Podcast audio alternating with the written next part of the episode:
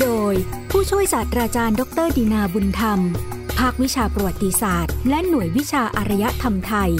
คณะอักษรศาสตร์ จุฬาลงกรณ์มหาวิทยาลัย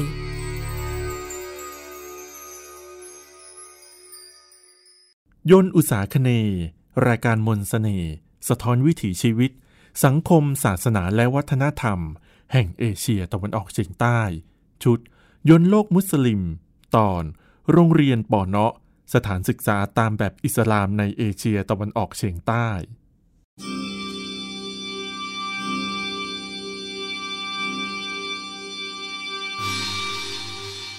ท่านผู้ฟังครับ รายการยนต์อุตสาคเนวันนี้ ขอนำท่านผู้ฟังไปพบกับเรื่องราว ของสถานศึกษาตามแบบอิสลาม ในเอเชียตะวันออกเฉียงใต้ หรือที่เรียกกันว่า โรงเรียนปอเนาะ ตามสำสำเนียงที่เพี้ยนมาในภาษาไทยนะครับ โรงเรียนปอเนาะนั้นเป็นโรงเรียนสอนศาสนาอิสลาม ที่พบได้ทั่วไปในทุกชุมชนมุสลิม ไม่ใช่แต่เฉพาะชุมชนมุสลิมในเขตประเทศไทยเท่านั้น แต่ชุมชนมุสลิมที่ตั้งอยู่ในภูมิภาคเอเชียตะวันออกเฉียงใต้ อันที่จริงก็ใช้ชื่อเรียกสถานศึกษาแห่งนี้ว่าปอเนาะเช่นเดียวกันปอเนาะนั้น เป็นคำในภาษามลายูปัตตานี เพี้ยนมาจากคำว่าปนดก ในภาษามลายูกลางคำว่าปนดก เป็นคำยืมมาจากภาษาอาหรับ คือคำว่าฟุนดุก แปลว่ากระท่อม หรือที่พักแรม แต่เมื่อคำคำนี้ เข้ามาในภูมิภาคอุตสาคเน จึงได้รับการแปลความหมาย ให้หมายถึงสำนักสอนศาสนาอิสลาม ที่จัดให้มีหอพักนักเรียนอยู่ภายในบริเวณสำนัก ซึ่งโดยปกติจะปลูกเป็นกระท่อมเล็กๆ ในเขตประเทศไทยปัจจุบันนี้ทุกๆตำบลในสามจังหวัดชายแดนภาคใต้ จะมีโรงเรียนปอเนาะมากกว่าหนึ่งโรงเรียน ปอเนาะเป็นโรงเรียนที่มีประวัติความเป็นมา ตั้งแต่มีชุมชนมุสลิมเกิดขึ้นในโลก ภูมิภาคชายแดนใต้ของประเทศไทย ได้พัฒนาและเปลี่ยนมาสู่วิถี แห่งศาสนาอิสลาม ตั้งแต่ประมาณคริสตศตวรรษที่ 14 ความรุ่งเรืองของศาสนาอิสลามในภูมิภาคนี้ ได้รับการขนานนามให้เป็นระเบียงของเมืองเมกกะ เมืองเมกกะนั้นคือศูนย์กลางของศาสนาอิสลาม ตั้งอยู่ในประเทศซาอุดิอาระเบีย เป็นสถานที่ที่ชาวมุสลิมทั่วโลกต้องหันหน้าเข้าหาในทุกเวลาเมื่อปฏิบัติศาสนกิจ ในภูมิภาคเอเชียตะวันออกเฉียงใต้ จะมีเพียงสองแห่ง คือปัตตานีดารุสลัม หรือจังหวัดปัตตานีของประเทศไทยในปัจจุบัน และเมืองอาเจบนเกาะสุมาตราในอินโดนีเซียปัจจุบัน ซึ่งทั้งสองเมืองเคยเป็นศูนย์กลางของการศึกษา ศาสนาอิสลามที่สำคัญในภูมิภาคเอเชียตะวันออกเฉียงใต้ จนได้รับการขนานนามให้เป็นระเบียงแห่งกรุงเมกกะ เมื่อศึกษาตามหลักความเชื่อของศาสนาอิสลามแล้ว จะพบว่าชาวมุสลิมทุกคนจะเน้นการดำเนินชีวิตในสองด้าน คือการปฏิบัติในโลกนี้ และการมองถึงผลปฏิบัติในโลกหน้า ซึ่งชาวมุสลิมจะยึดโลกหน้าเป็นสิ่งสำคัญมากกว่า ส่งผลให้วิถีชีวิตและการปฏิบัติตามหลักศาสนา ในโลกนี้เป็นเพียงส่วนหนึ่ง ที่จะทำให้การเดินทางไปสู่โลกหน้า มีระเบียบแบบแผนขึ้นเท่านั้นสำหรับมุสลิมที่ดีแล้ว ตั้งแต่ตื่นนอนจนกระทั่งถึงเข้านอน ทุกๆ อิริยาบถททุกๆ การกระทำจะเกี่ยวข้องกับหลักศาสนาไปทั้งหมดทั้งสิ้น ยกตัวอย่างเช่น เมื่อตื่นนอนเช้าขึ้นมา ก็ต้องกล่าวบทโดอา หรือบทขอพรต่อองค์อัลเลาะห์ไม่ว่าจะเป็นการเดิน การกิน การดื่ม หรือไม่ว่าจะกระทำการใดก็ตาม จะเกี่ยวข้องกับหลักการทางศาสนาทั้งสิ้น ฉะนั้นมุสลิมคนหนึ่งจะไม่สามารถปฏิบัติวิถีชีวิตของอิสลามได้เลย หากไม่มีการเรียนรู้ โดยหลักประการสำคัญของศาสนาอิสลาม และมุสลิมทุกคนต้องมุ่งเน้นปฏิบัติคือต้องเรียนรู้ ดังที่ท่านศาสดามหมัดได้สอนว่า จงศึกษาตั้งแต่อยู่ในเปลจนกระทั่งตาย ด้วยว่าความรู้ในศาสนาอิสลามนั้น เปรียบกับมหาสมุทรเพราะตลอดชั่วชีวิต หากได้ศึกษาจริง ๆ แล้ว อาจเหมือนแค่ได้เอานิ้วจุ่มลงในมหาสมุทรเท่านั้น เพราะศาสนาอิสลามนั้นมีองค์ความรู้แขนงต่างๆ ที่แตกแยกย่อยออกมาจากความรู้หลักด้านหนึ่งได้อีกมากมายมหาศาลซึ่งถ้าไม่ศึกษามีความเป็นไปได้ก็ยากที่มุสลิมคนหนึ่งจะสามารถปฏิบัติตามหลักคำสอนของศาสนาอิสลามได้อย่างถูกต้อง ซึ่งเมื่อเรียนรู้และเข้าใจในระดับหนึ่งแล้ว สิ่งที่ได้กลับมานั้นมาพัฒนาปรับปรุงสิ่งที่ตนกระทำอยู่ได้ต่อไป ดังนั้นชาวมุสลิมจึงมุ่งให้ความสำคัญกับการศึกษาหลักการของศาสนาอิสลาม ซึ่งสิ่งนี้เป็นจุดหนึ่งที่ทำให้ระบบการศึกษาในศาสนาอิสลาม คงอยู่ในระบบการศึกษาทางโลกที่มีความเข้มข้นต่อเนื่อง ทั้งในด้านวิชาการและด้านหลักปฏิบัติทางศาสนา อย่างไม่ขาดตอนจนกระทั่งถึงปัจจุบัน แหล่งที่มาของความรู้สำคัญในการศึกษาศาสนาอิสลามมีสองสิ่งด้วยกัน สิ่งแรกคือพระมหาคัมภีร์อัลกุรอาน ซึ่งเป็นคัมภีร์คำสอนเกิดขึ้นเมื่อประมาณ 1,400 กว่าปีที่แล้ว โดยบรรดาผู้รู้ต่างได้ทำการรวบรวม เข้าเป็นรูปเล่ม ตลอดระยะเวลาการเผยแพร่ศาสนาอิสลามของท่านศาสดามหมัด โดยชาวมุสลิมทุกคนจะถือว่าพระมหาคัมภีร์อัลกุรอาน เป็นธรรมนูญแห่งชีวิตที่องค์พระอัลเลาะห์ประทานให้มา ดังนั้นในการศึกษาพระมหาคัมภีร์ จึงเป็นหน้าที่ของชาวมุสลิมทุกคนที่จะต้องเรียนรู้ ในขณะที่แหล่งความรู้ที่สองจะได้มาจากฮะดีษซึ่งตามภาษาอาหรับแปลว่าคำพูด หรือคำพูดใหม่ ตามทัศนะของนิกายซุนี หมายถึงคำพูด การกระทำและการยอมรับ โดยท่านนบีมหมัด หากแต่ตามทัศนะของฝ่ายชีอะแล้ว ยังรวมไปถึงคำพูด การกระทำและการยอมรับของท่านอิหม่ามอาลี ซึ่งเป็นหลานของท่านศาสดามหมัดด้วย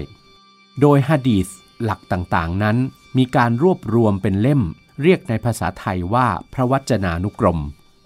มีการแบ่งเป็นอนุกรมและหมวดหมู่สะดวกแก่การค้นหา ในการศึกษาศาสนาอิสลามเบื้องต้นนั้น อาจเริ่มจากการศึกษากันเองภายในครอบครัว เช่น สามีสอนภรรยา พ่อสอนลูก พี่สอนน้อง หรือจะศึกษาด้วยตนเองจากการอ่านพระมหาคัมภีร์ แต่เนื่องจากหลักคำสอนบางอย่าง ไม่อาจทำความเข้าใจได้อย่างถูกต้องทั้งหมด หรือต่อยอดไปได้เพียงคนคนเดียว ดังนั้นการเข้าศึกษาหลักการทางศาสนาในสถานที่ทางศาสนาต่างๆ จึงมีความสำคัญและเป็นสิ่งจำเป็น เพื่อฝึกความเป็นมุสลิมที่ดีตามหลักคำสอนของศาสนาอิสลาม โดยสถานที่ให้ความรู้ทางศาสนา ในเขตจังหวัดชายแดนภาคใต้ของประเทศไทย ที่ปรากฏในโลกมุสลิมอุสาคเนอื่นๆ นะครับที่สำคัญก็คือมัสยิด ซึ่งเป็นหลักปฏิบัติของชาวมุสลิมทั่วไป ที่ต้องไปปฏิบัติศาสนกิจ และสิ่งที่จะได้มาพร้อมกันก็คือ ความรู้และความเข้าใจในหลักการของอิสลาม หรือในบางมัสยิดอาจมีการเปิดหลักสูตรสอนอย่างจริงจัง เช่น มัสยิดต่างๆ ในเขตจังหวัดปัตตานี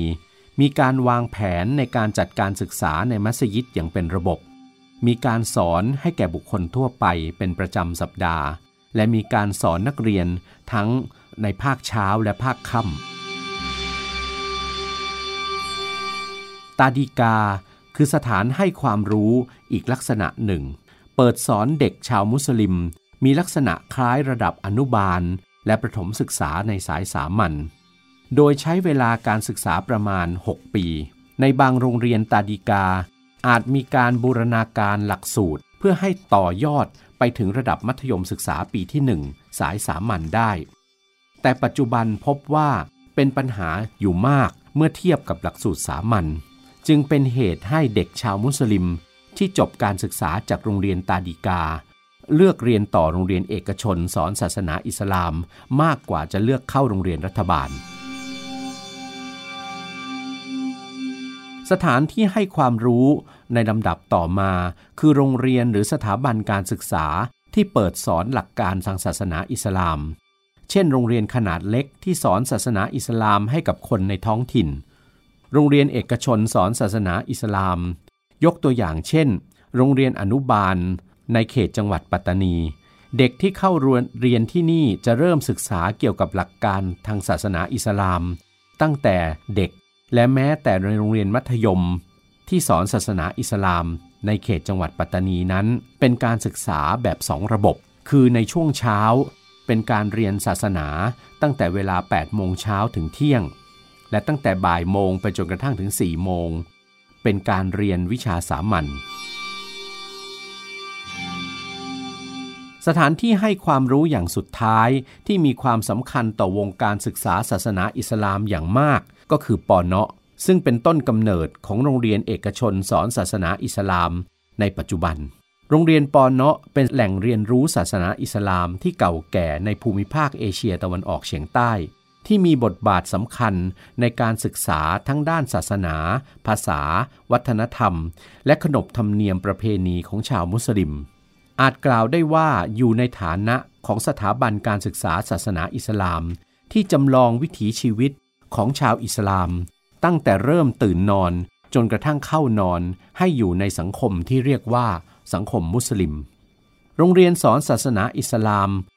ที่เรียกว่าปอเนาะนั้น ให้บริการที่พักมีมาตั้งแต่ยุคแรกของศาสนาอิสลาม ในเขตตะวันออกกลางหรือโลกอาหรับแล้วนะครับ เพราะนักศึกษาในอดีตจะต้องเดินทางไกล รอนแรมมา และมาพักอยู่เป็นแรมปี เพื่อจะได้เล่าเรียนกับ ปรมาจารย์ท่านต่างๆ เช่นในเมืองมดีนาที่มีสำนักสอนศาสนาอิสลามของอิหม่ามอัสซอดิก ที่ใหญ่โตจนเรียกว่าเป็นมหาวิทยาลัย และของท่านมาลิกบินอานัส เจ้าของสำนักเรียนมัสฮับมาลิกี ในสมัยฟาติมิยะ การสร้างมหาวิทยาลัยในกรุงไคโร ในประเทศอียิปต์ นอกจากนั้นปอนเนาะอาจมีที่มาจากการศึกษาศาสนาอิสลาม ในโลกตะวันออกกลาง ที่ประเทศซาอุดิอาระเบีย และเยเมน รูปแบบนี้ต่อมาจึงแพร่หลายเข้ามาสู่ทวีปเอเชีย ในภูมิภาคอุษาคเน เข้าสู่ดินแดนประเทศไทยเป็นแห่งแรก ในรัฐปัตตานี โดยรับผ่านบรรดารัฐมาเลในแหลมมารายู หรืออาจเข้ามาโดยตรงที่รัฐปัตตานีก่อนในมาเลเซียสำนักสอนศาสนาแบบนี้เป็นที่รู้จักกันในนาม มัดรอสะ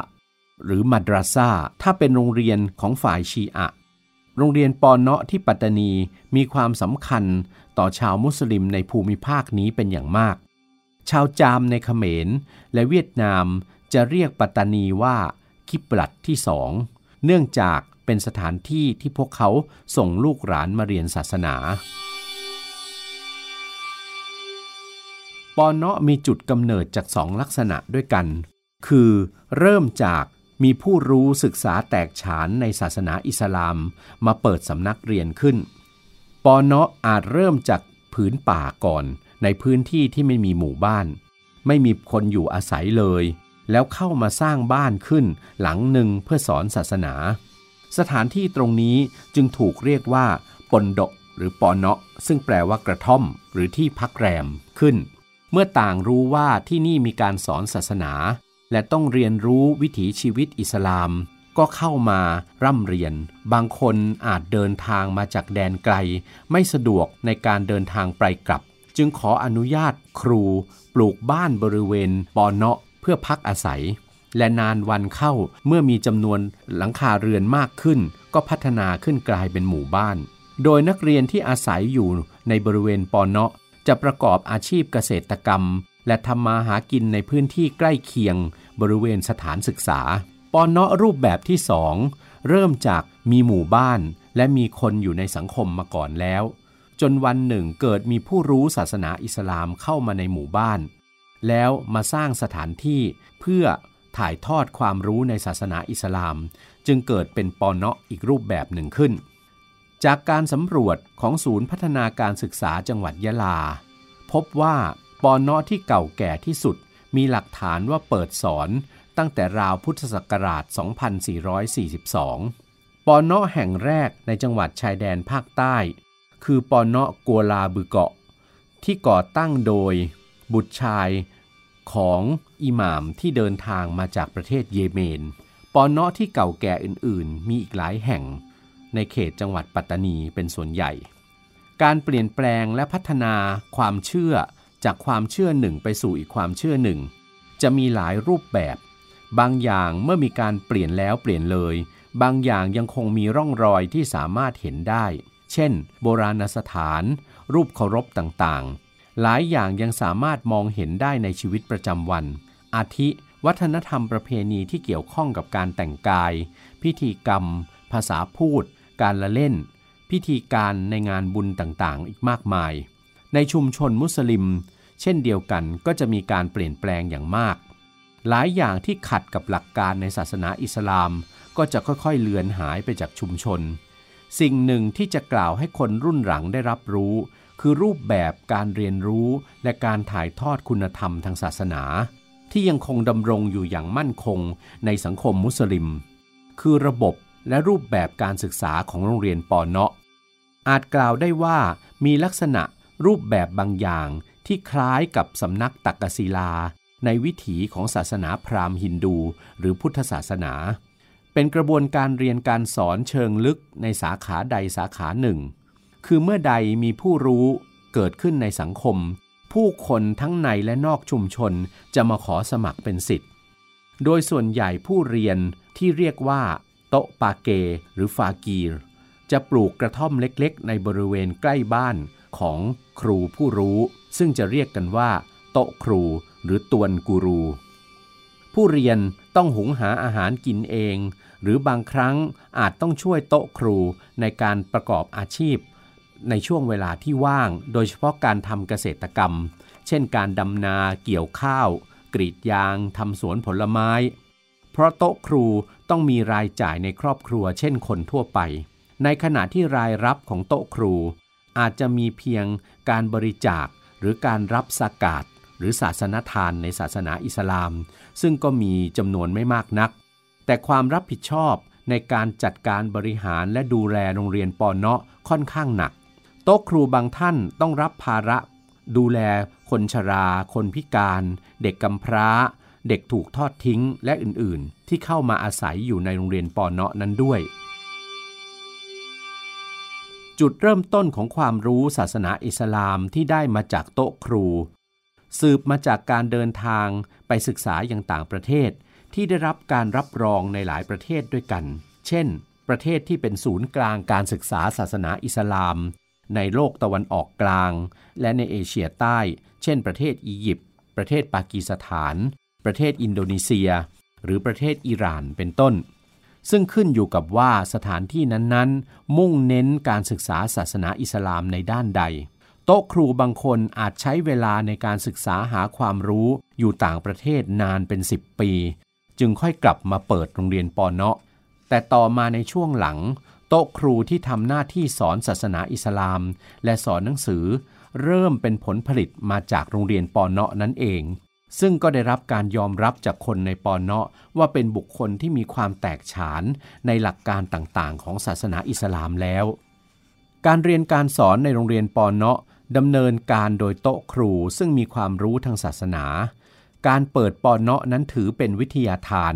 ดังนั้นจึงไม่มีการเก็บค่าเล่าเรียน โต๊ะครูมีรายได้จากการบริจาคหรือสกาดวิชาที่สอนกันในปอนเนาะนั้น ได้แก่ วิชาการ ภาคศรัทธา หรือที่เรียกในภาษาอารบิกว่าเตาฮิต วิชาภาคปฏิบัติหรือฟิก ซึ่งรวมถึงศาสตร์มรดก และครอบครัว หรือฟารออิดวิชาภาคจริยธรรม หรืออักลาก วิชาภาคประวัติศาสตร์ หรือตาริก การอ่านพระมหาคัมภีร์อัลกุรอาน วิชาเกี่ยวกับการปฏิบัติตนที่ถูกต้องตามหลักศาสนาอิสลาม โรงเรียนปอนเนาะส่วนใหญ่นั้น ดำเนินการสอนเป็นภาษามาลายูและภาษาอาหรับ ระยะเวลาในการเรียนของแต่ละคนก็ไม่เท่ากัน ขึ้นกับความสมัครใจ ส่วนใหญ่อยู่ระหว่าง 2-6 ปี แต่ก็มีผู้ที่ศึกษาจนกระทั่งถึงระยะ 10-15 ปี โรงเรียนปอนเนาะมีวิธีการศึกษาสองแบบ คือเป็นการศึกษาตามอัธยาศัย และอีกแบบหนึ่ง เป็นการศึกษาแบบตลอดชีวิต คือการศึกษาต่อเนื่องไม่มีระยะสิ้นสุดของการศึกษา สามารถเข้ามาเรียนเมื่อใดก็ได้ แต่ส่วนใหญ่แล้วจะเป็นการรับนักเรียนที่จบการศึกษาระดับชั้นประถมศึกษามาแล้ว มีอายุประมาณ 12-13 ปีขึ้นไป เพื่อเข้ามาเรียนที่ปอเนาะเพราะถ้าให้เด็กเล็กมาเรียนเลยก็ค่อนข้างลำบาก ดังนั้นจึงจำเป็นต้องให้ครอบครัวดูแลก่อน ส่วนด้านเนื้อหา หลักสูตรและการเรียนรู้ จะมีการแบ่งดังนี้คือ 1. วิชาที่เกี่ยวข้องกับภาษา ได้แก่การเรียนภาษามาลายู อักษรยาวี และภาษาอาหรับ เนื่องด้วยตำรับตำราที่เกี่ยวกับศาสนานั้น เกือบทั้งหมดเป็นภาษามาลายูและภาษาอาหรับ 2. วิชาที่เกี่ยวข้องกับศาสนาอิสลาม เช่น วิชาฟิกฮ์เกี่ยวกับนิติศาสตร์อิสลาม วิชาตะเซาวุฟเกี่ยวกับหลักการพัฒนาจิตใจ โดยช่วงเวลาสำหรับการเรียนการสอนนั้นจะครอบคลุมตลอดทั้งวันตั้งแต่เช้าจรดเย็น โดยทำการสอนหลังการละหมาดทั้ง 5 เวลา และเวลาเสริมในช่วงอื่นๆ นอกจากนี้ผู้เรียนมักใช้เวลาหลังเลิกเรียน คือเวลาประมาณสี่ทุ่มของทุกวัน ในการทบทวนและท่องจำบทเรียน ดังนั้นจึงถือได้ว่าระบบการเรียนในโรงเรียนปอนเนาะมีความเข้มข้นทั้งภาคเนื้อหาและภาคปฏิบัติ ซึ่งผู้เรียนจะได้คลุกคลีอยู่กับศาสนาวันละหลาย ๆ ชั่วโมง จนหล่อหลอมตัวเองกลายเป็นคนที่มีทั้งกริยาและจิตใจที่งดงาม นอกจากนี้ในการเข้าเรียนของนักเรียนจะแบ่งตามระดับของความยากง่าย หากเป็นวิชาหลักมักเรียนรวมกันทุกคนไม่ว่าจะอายุเท่าไหร่ ราะฉะนั้นภาพที่จะสามารถเห็นได้ชินตาในโรงเรียนปอนเนาะคือคนที่มาเรียนมีตั้งแต่เด็กจนกระทั่งคนแก่มาเรียนรวมกัน เช่น เด็กนักเรียนเด็กเล็ก ๆ เรียนร่วมกับคุณลุงอายุ 73 ปี ที่เดินทางมาจากชุมชนต่างๆ พูดภาษาไทยได้บ้าง หรือบางครั้งก็พูดเป็นแต่ภาษามลายู ดังนั้นจึงไม่ใช่เรื่องง่ายเลย ที่นักเรียนในโรงเรียนปอเนาะนั้น ได้เพื่อนต่างวัยจากสังคมภายนอกอื่นๆนะครับ แต่ได้เพื่อนต่างวัยจากสังคมภายนอกจากการมาอยู่และเรียนรู้ร่วมกันในโรงเรียนปอเนาะ การเรียนการสอนในโรงเรียนปอเนาะจะมีหลายสาขา เช่น วิชาที่ว่าด้วยพระผู้เป็นเจ้าหรือองค์อัลเลาะห์วิชาที่ว่าด้วยพระมหาคัมภีร์อัลกุรอาน อัลฮะดิษวิชาภาษาอาหรับ วิชาประวัติศาสตร์หรือดาราศาสตร์ โต๊ะครูผู้สอนอาจจะมีความรู้และความเชี่ยวชาญเฉพาะสาขา นักเรียนทุกคนจะต้องนำกีตาบหรือตำราเรียน มากางเรียนต่อหน้าโต๊ะครู ตำราศาสนาภาษามาลายูเขียนด้วยอักขระภาษาอาหรับ จะเรียกว่ากิตาบยาวี ช่วงเวลาการเรียนในแต่ละวันจะแยกวิชาและประเภทของกิตาบตามความเหมาะสม นักเรียนทุกคนต้องหมั่นท่องจำพระมหาคัมภีร์อัลกุรอาน และอัลฮะดีษให้แม่นยำเพื่อการอ้างอิงที่จำเป็นอย่างยิ่ง แต่ละคนจะรู้ตัวเองดีว่ามีความรู้ความสามารถที่จะจบการศึกษาเมื่อใด นั่นก็คือโรงเรียนปอนเนาะนั้นจะไม่มีการกำหนดเวลาในการเรียน มีลูกศิษย์จากโรงเรียนปอนเนาะหลายคนที่โต๊ะครูแนะนำให้ไปเรียนต่อที่อื่น ราะสาขาวิชาหรือความรู้ที่ตนเองมีนั้นไม่เพียงพอ และต้องการสนับสนุนให้ลูกศิษย์มีความรู้มากขึ้น เพื่อกลับไปเป็นผู้นำหลักการศาสนาอิสลาม ไปเผยแพร่ในชุมชนของลูกศิษย์เหล่านั้นได้อย่างถูกต้อง และสร้างเสริมคุณธรรมของชุมชนส่วนใหญ่ ผู้ที่สำเร็จการศึกษาจากโรงเรียนปอเนาะจะกลับไปสอนในฐานะครู เป็นโต๊ะครู หรือบางคนก็จะเป็นโต๊ะอิหมาม หรือเป็นกรรมการมัสยิดในชุมชน ทุกคนจะเป็นเสาหลักในการสร้างคุณธรรม และเป็นผู้นำทางจิตวิญญาณที่สำคัญ คุณสมบัติเหล่านี้ล้วนเสริมสร้าง รากฐาน ความมั่นคงของสังคม ในชุมชนมุสลิมต่างๆ มานานนับร้อยนับพันปีแล้ว การเรียกชื่อปอนเนาะมักเรียกชื่อตามหมู่บ้าน สถานที่ตั้งอาจเป็นของโต๊ะครู หรือจากการบริจาคของชาวบ้านที่ศรัทธาในโต๊ะครูผู้นั้นก็ได้ โรงเรียนปอเนาะนั้น โต๊ะครูจะสมัครใจ เสียสละสอนศาสนาให้โดยไม่คิดค่าตอบแทน ไม่ต้องเสียค่าเราเรียน ไม่ต้องเสียค่าที่พัก เปิดโอกาสให้ทุกคนได้เข้ามาศึกษาหาความรู้ได้อย่างเสรี ไม่ว่าจะมีฐานะยากดีมีจนอย่างไร แต่ใช่ว่าเป็นคนประเภทไหน หรือหลบหนีคดี ทางกฎหมายมาก็จะเข้ามาเรียนก็ได้ ทางโรงเรียนปอนเนาะก็ต้องมีการสืบประวัติางสังคมของผู้เรียนด้วยเช่นกัน แต่การศึกษาในโรงเรียนปอนเนาะนั้นไม่มีประกาศนียบัตรรับรอง เป็นการเรียนในลักษณะการเรียนตามอัธยาศัย ซึ่งคนในโรงเรียนปอนเนาะเองจะเข้าใจได้เอง ว่าชาวมุสลิมคนหนึ่งหนึ่งมีความรู้ทางศาสนาแตกฉานในระดับใด ซึ่งหากใครเรียนอยู่นาน และสามารถรับความรู้จากโต๊ะครูได้มาก ก็จะเป็นประโยชน์แก่ตัวและชุมชน หากสามารถถ่ายทอดความรู้ให้คนอื่นได้อีก ก็จะเป็นประโยชน์ต่อชุมชน และโลกมุสลิมต่อๆไป ดังนั้นปอเนาะจึงมีความสำคัญกับสังคมมุสลิม และเป็นมากกว่าโรงเรียน คืออาจจะเข้าสู่ระบบครอบครัวและระบบชุมชนได้ทีเดียว แต่เป็นที่หลอมรวมมุสลิม ผู้เคร่งครัดให้อยู่ในวิถีทางที่ถูกต้องของศาสนาอิสลาม จนกลายเป็นชุมชนมุสลิม ตามแบบฉบับจารีตสมบูรณ์ที่อยู่ในโลกปัจจุบัน ในปัจจุบันปอนเนาะได้พัฒนากลายเป็นโรงเรียนสอนศาสนาที่มีทั้งภาคสามัญและภาคศาสนา นักเรียนส่วนน้อยเท่านั้นที่พักอยู่ในหอพัก โรงเรียนปอนเนาะแบบเดิมนั้นมีเหลืออยู่ไม่มาก รัฐบาลมีกฎหมายเข้มงวดเรื่องใบอนุญาตเปิดโรงเรียนปอนเนาะเนื่องจากสถานการณ์ภาคใต้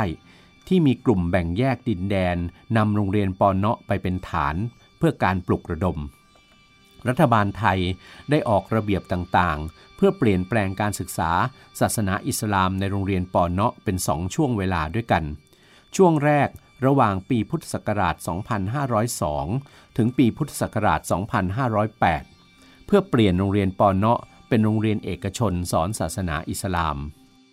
แต่เมื่อเกิดเหตุการณ์ความไม่สงบขึ้นใน 3 จังหวัดชายแดนภาคใต้ โรงเรียนปอนเนาะต่างๆ ถูกเพ่งเล็งว่าเป็นแหล่งซ่องสุม ให้ที่พักพิงแก่กลุ่มผู้ก่อความไม่สงบ และต้องสงสัยว่าเป็นแหล่งที่มีการสอนศาสนาอิสลามในแนวที่บิดเบือน และในแนวปลุกระดม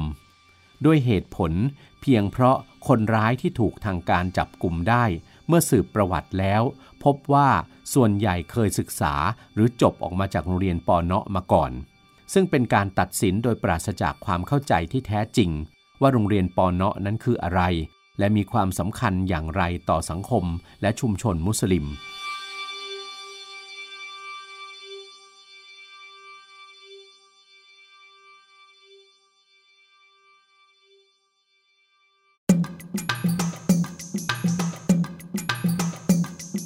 การเปลี่ยนแปลงในช่วงที่ 2 เกิดขึ้นหลังจาก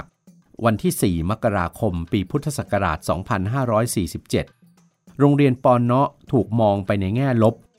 ทางรัฐบาลพยายามจัดให้มีการจดทะเบียนโรงเรียนปอนเนาะวันที่ 28 เมษายน ปีพุทธศักราช 2547 กระทรวงศึกษาธิการได้ออกระเบียบว่าด้วยโรงเรียนปอนเนาะเพื่อให้โรงเรียนปอนเนาะมาจดทะเบียนให้ถูกต้องตามกฎหมาย โรงเรียนปอนอที่จดทะเบียนแล้วนี้ จะเรียกว่าสถาบันศึกษาปอนอไม่ใช่โรงเรียนปอนออีกต่อไป ซึ่งพบว่าในเดือนพฤษภาคมปี 2547 มีโรงเรียนปอนอมาจดทะเบียนเป็นสถาบันศึกษาปอนอจำนวน 214 โรง ในเดือนกรกฎาคมปี 2547 มีการจดทะเบียนทั้งหมด 249 โรง แยกเป็นในเขตจังหวัดปัตตานี 150 แห่ง ยะลา 53 แห่ง และนราธิวาส 46 แห่ง และในปีพุทธศักราช 2550 มีปอนอจดทะเบียนเพิ่มทั้งหมด 317 โรง ต้องยอมรับว่า โรงเรียนเอกชนสอนศาสนาอิสลามนั้น เปิดขึ้นมาเพื่อตอบสนองโลกสมัยใหม่ ที่เปลี่ยนแปลงไปให้สามารถดำเนินชีวิตในสังคมโลกาภิวัตน์ที่ง่ายขึ้น ดังเช่น การต่อยอดทางการศึกษา หากเรียนจบชั้นมัธยมศึกษาปีที่ 3 ในโรงเรียนเอกชนแล้ว ก็มีสองทางเลือกว่าจะต่อในระดับมัธยมศึกษาตอนปลาย หรือจะศึกษาศาสนาในระดับชั้นสูงต่อไป หากเลือกศึกษาต่อในระดับมัธยมศึกษาตอนปลาย ก็จะเป็นการมุ่งเป้าหมาย สู่การเข้าเรียนในระดับมหาวิทยาลัย เมื่อจบมาจึงจะสามารถทำงานตามที่ตลาดแรงงานในสังคมต้องการ หรือประกอบอาชีพส่วนตัวต่อไปได้ แต่หากเลือกศึกษาศาสนาระดับสูงแล้ว ก็จะมุ่งเป้าหมายไปศึกษาต่อด้านศาสนวิทยาในต่างประเทศ เมื่อจบมาก็กลับมาเป็นโต๊ะอิหมาม เป็นครูสอนศาสนา หรือทำงานที่เกี่ยวข้องกับด้านศาสนาอิสลาม หรืออาจเบนเข็มมาประกอบอาชีพส่วนตัว ในขณะที่การศึกษาในปอเนาะนั้น เมื่อเรียนอยู่ปอเนาะเป็นเวลา 5-15 ปีแล้ว สามารถย้ายไปเรียนที่ปอเนาะอื่นได้ เพื่อเป็นการต่อยอดองค์ความรู้ หรืออาจไปศึกษาด้านศาสนาต่อในต่างประเทศ และเมื่อจบมาก็มักจะกลับมาเป็นโต๊ะอิหมาม เป็นครูสอนศาสนาในโรงเรียนเอกชน ปัจจุบันพบว่านักเรียนที่เข้าเรียนในปอเนาะมีจำนวนลดลงเรื่อยๆ เนื่องจากผู้ปกครองส่วนใหญ่มีค่านิยม ส่งลูกหลานเข้าเรียนโรงเรียนเอกชน สอนศาสนาอิสลาม ที่มีการสอนศาสนาควบคู่กับการสอนวิชาสามัญมากกว่า ให้สอดรับกับการประกอบอาชีพ ในสังคมปัจจุบัน ที่มีรายได้และค่านิยมทางวัตถุเข้ามาในพื้นที่ ในขณะที่ปอนเนาะยังสอนแต่วิชาทางศาสนาเพียงอย่างเดียวเท่านั้น ซึ่งไม่สามารถตอบสนองต่อความต้องการในปัจจุบันได้ และภาครัฐก็ได้พยายามเข้ามาส่งเสริม ให้มีการศึกษาแบบสามัญในโรงเรียนปอนเนาะด้วย เพราะมองว่าผู้จบการศึกษาจากปอนเนาะอาจไม่มีความรู้มากพอที่จะใช้ในการประกอบอาชีพได้ในอนาคต ซึ่งเป็นงานอีกด้านหนึ่งที่รัฐบาลมีความหวังดีและพยายามหยิบยื่นให้ โดยอาจลืมนึกถึงผลกระทบที่จะเกิดขึ้นตามมากับวิถีชีวิตมุสลิม ในท้ายที่สุดแล้ว หากปอนเนาะคือสถาบันการศึกษาศาสนาอิสลามที่มีความเก่าแก่ที่สุดในจังหวัดชายแดนภาคใต้ ได้เคยผลิตบุคลากรที่มีความรู้ความสามารถทางศาสนามามากมาย ทั้งที่ได้เป็นโต๊ะครู สอนศาสนาอิสลาม และเป็นผู้นำศาสนาที่สังคมมุสลิมให้ความเคารพ นับถือ สืบทอดกันเรื่อยมา แต่หากปอเนาะรับรูปแบบการสอนสมัยใหม่ ด้วยการใส่วิชาสามัญเข้ามาปอเนาะก็จะขาดอัตลักษณ์ที่มีความเป็นปอเนาะรูปแบบสถาบันการศึกษาแบบจารีตที่มีอุดมการด้านศาสนา จริยธรรม คุณธรรม คงต้องถูกกลืนหายไปตามกระแสความเป็นสมัยใหม่ที่หลั่งไหลเข้าไปในพื้นที่ และปอนเนาะคงมีลักษณะไม่แตกต่างจากโรงเรียนเอกชนสอนศาสนาอิสลามที่เกิดขึ้นมากมายหลายแห่ง ถึงตอนนั้น วิถีชีวิตแบบมุสลิม อย่างจารีตที่รักษากันมาหลายศตวรรษก็คงต้องถึงจุดจบ ปัจจัยที่มีผลต่อการคงสภาพระบบเก่า ของโรงเรียนปอเนาะในเขตจังหวัดชายแดนภาคใต้นั้น พบว่า ความต้องการที่จะสืบทอดศาสนาอิสลามเป็นเหตุผลสำคัญยิ่ง ที่มีผลต่อการคงสภาพของปอเนาะไม่ว่าจะเป็นในระดับความต้องการของกลุ่มผู้ปกครอง ความต้องการของกลุ่มผู้เรียน ระบบการศึกษาในโรงเรียนปอเนาะระบบเก่า และวิธีการเรียนการสอนระบบเก่า ซึ่งล้วนแล้วแต่มีจุดประสงค์เดียวกัน คือต้องการสืบทอดศาสนาอิสลาม เป็นเหตุสำคัญที่มีผลให้โรงเรียนปอนเนาะคงสภาพไว้ได้ในปัจจุบัน เพราะถือได้ว่าเป็นภาระหน้าที่พิเศษ ในการสืบทอดศาสนาอิสลามของชาวมุสลิมทุกคนทั่วโลก ที่จะต้องปฏิบัติเผยแผ่ศาสนานี้ต่อไป เพื่ออนุชนรุ่นหลังผู้ที่นับถือศาสนาอิสลาม ปัจจัยด้านศาสนาในการสืบทอดศาสนาอิสลามเป็นเหตุผลสำคัญอย่างยิ่ง ทั้งในระดับความต้องการของกลุ่มผู้ปกครอง และกลุ่มผู้เรียน ที่ยังคงเรียกร้องต่อการเข้ามาเรียนในโรงเรียนปอนเนาะตามระบบเก่า ที่ส่งผลสำคัญที่ทำให้กลุ่มโรงเรียนปอนเนาะระบบเก่า ในเขตจังหวัดชายแดนภาคใต้ คงมีสภาพไว้ได้มากกว่าปัจจัยด้านอื่น ๆ เพราะในสังคมชาวไทยมุสลิมนั้น มีความเคร่งครัดในศาสนามาก จึงทำให้ความต้องการในด้านต่างๆ สอดคล้องกับความเชื่อและวัฒนธรรมทางศาสนามากขึ้น และการศึกษาในรูปแบบของปอเนาะนับได้ว่าเป็นการถ่ายทอดวัฒนธรรม อิสลาม ไปสู่ชนรุ่นหลัง ในหมู่สังคมมุสลิม ในส่วนด้านการศึกษาทางศาสนานั้นเรียกว่าปอเนาะเป็นสถาบันการศึกษาศาสนา อย่างหนึ่ง และมีบทบาทสำคัญต่อการสืบทอดศาสนาอิสลามต่อไป การศึกษาเป็นแกนกลางที่สำคัญยิ่งสำหรับพลเมืองในประเทศ ต่อการพัฒนาสังคมในด้านต่างๆ ให้มีความเจริญก้าวหน้า และเป็นรากฐานสำคัญของวัฒนธรรม และอารยธรรมของชุมชนและสังคม ท่านผู้ฟังครับ โรงเรียนปอนเนาะนั้นก็เป็นรูปแบบ โรงเรียนสอนศาสนาอิสลามนะครับที่มีอยู่นะไม่ได้แต่เฉพาะในเขตจังหวัดภาคใต้ของประเทศไทยเท่านั้นนะครับ แต่ในเขตประเทศอื่นๆนะครับที่นับถือศาสนาอิสลามที่อยู่ในภูมิภาคอุษาคเน ก็ยังคงมีโรงเรียนปอนเนาะนะครับอยู่จนกระทั่งถึงปัจจุบันนี้ รายการยนต์อุษาคเนในวันนี้หมดเวลาลงแล้ว พบกันใหม่ในครั้งต่อไปสำหรับวันนี้ สวัสดีครับ